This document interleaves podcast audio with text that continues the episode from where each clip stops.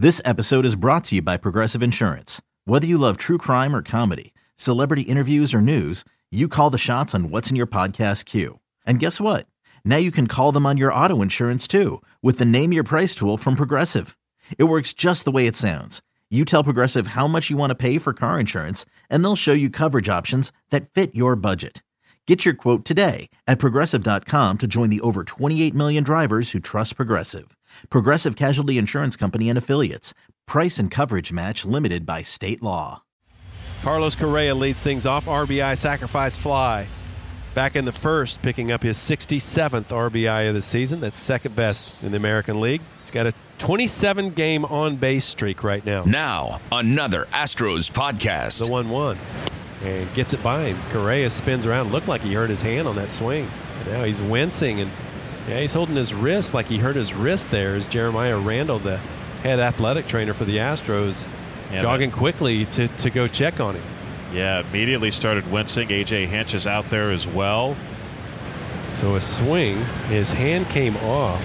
And immediately started wincing. This doesn't look good. You may see Marwin Gonzalez come in for Correa. You hope it just scared him more than anything, but not a good sign.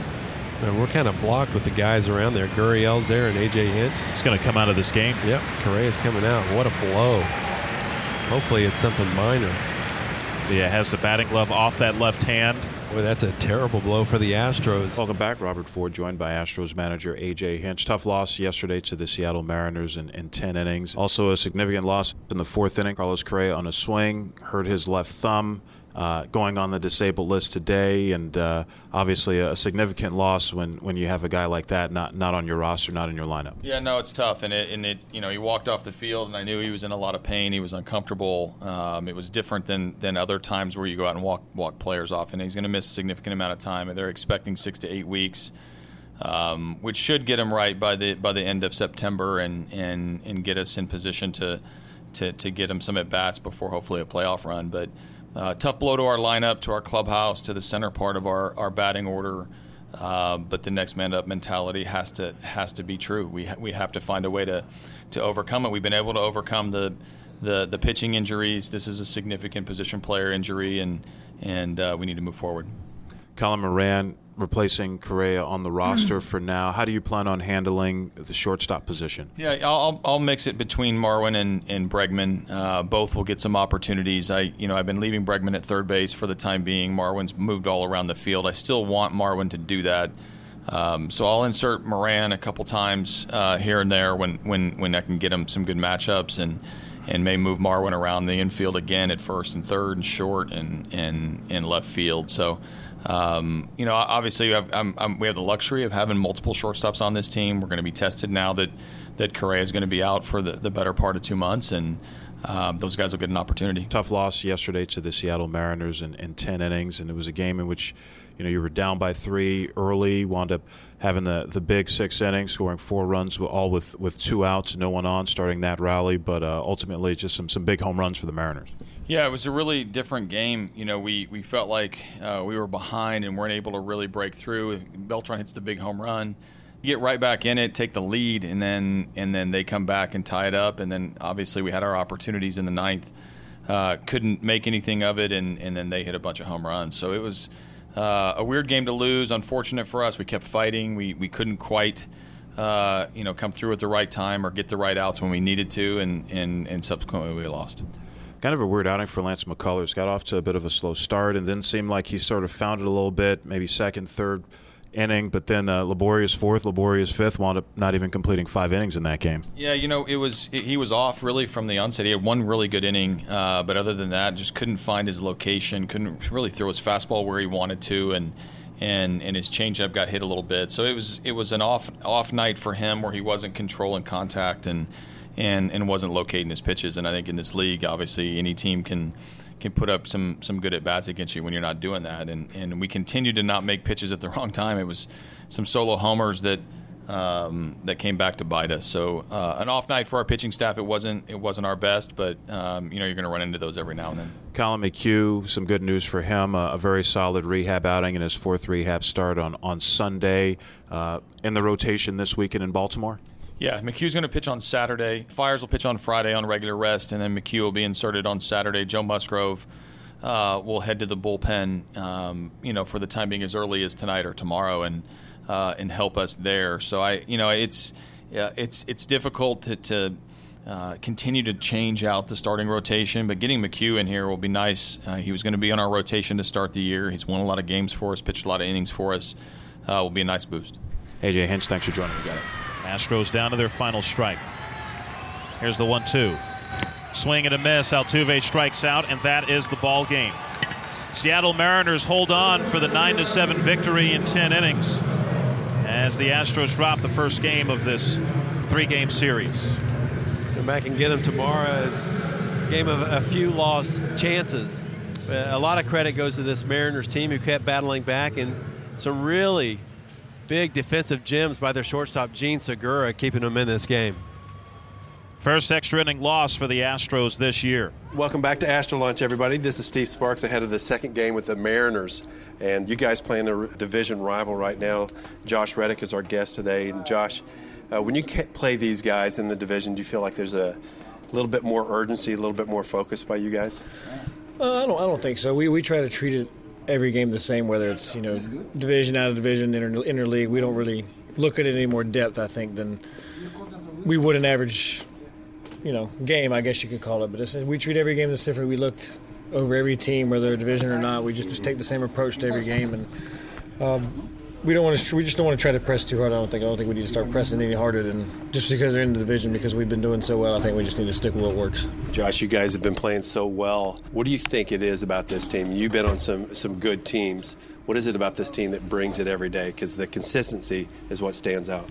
Oh, we, we all have fun. We, we all just go out there, we play the game hard, and you know I think it's just about all about everybody wanting to win, everybody wanting to have fun, and there's there's really no selfish players on this team. Everybody's happy for everybody. Once you know, if somebody gets a broken bat hit after struggling, the whole dugout's going crazy for them, or you know they've been lining out and they finally get one in the hole. You know, it's just one of those things where everybody just seems to be rooting for everybody and at the same time picking on each other. But it's just like one big, you know, brotherhood, I guess you could call it, one frat party that everybody just has to give everybody a hard time, and that's one thing that we do, and I think that's what keeps us together so well and makes us play so well together. Is we just we keep it loose and we have fun. Do you feel like you can kind of hide in this lineup? I mean, you're batting three or two on most days, but with all the guys around you right now and the years they're having, you're right in the middle of this thing, but you feel like you're kind of hidden in there.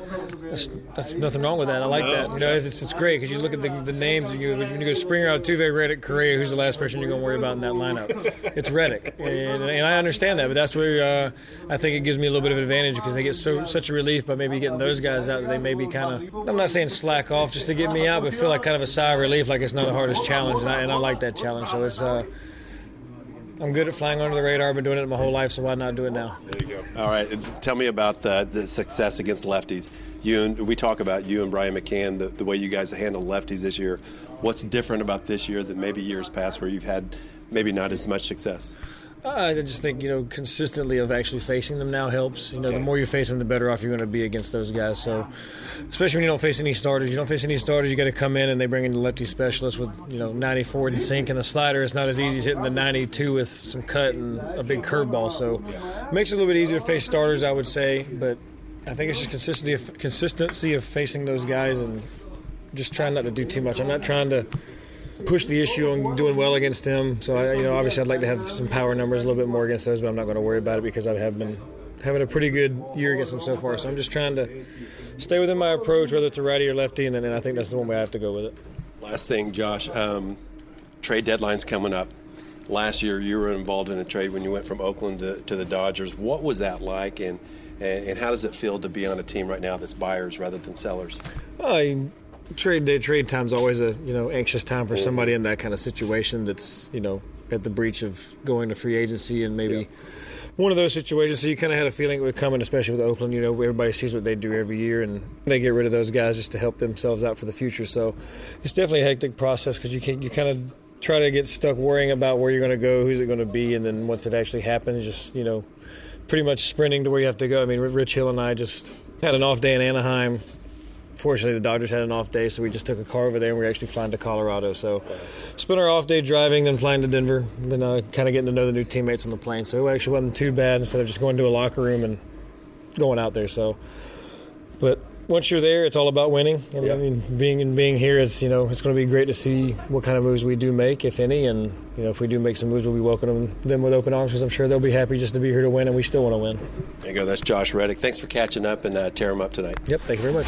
This has been a production And whoever in this crowd wasn't standing before, well, they're getting to their feet now. of the Houston Astros This place is rocking right now. Radio Network.